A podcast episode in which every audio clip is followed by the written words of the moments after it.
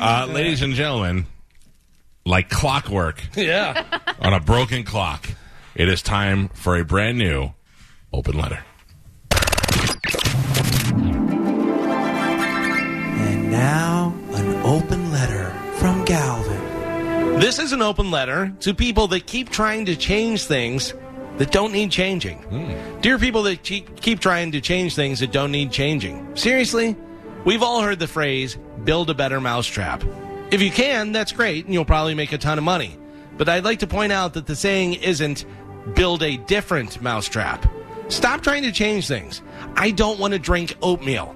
I keep seeing ads for this. Did we have a problem with oatmeal? Was it not convenient enough already? It takes like 30 seconds to make, and it's not like it spills. You ever try to clean a bowl that had oatmeal in it for uh, more than a minute? It's like trying to clean a bucket that had cement residue sitting in it for nine years. You could literally go skydiving with a bowl of oatmeal and not spill a drop. I don't want to use your stupid black toothpaste. I keep seeing ads for that on Instagram. No offense to Carmen's boyfriend, N4, or any of our other wonderful black listeners, but making something black doesn't automatically make it better. I don't want black toothpaste. I don't want black water.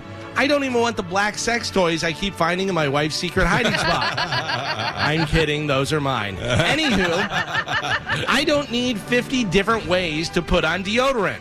Roll on, spray on, powder, goes on wet, stays on dry, made from coconut, all natural. Prescription deodorant, gross.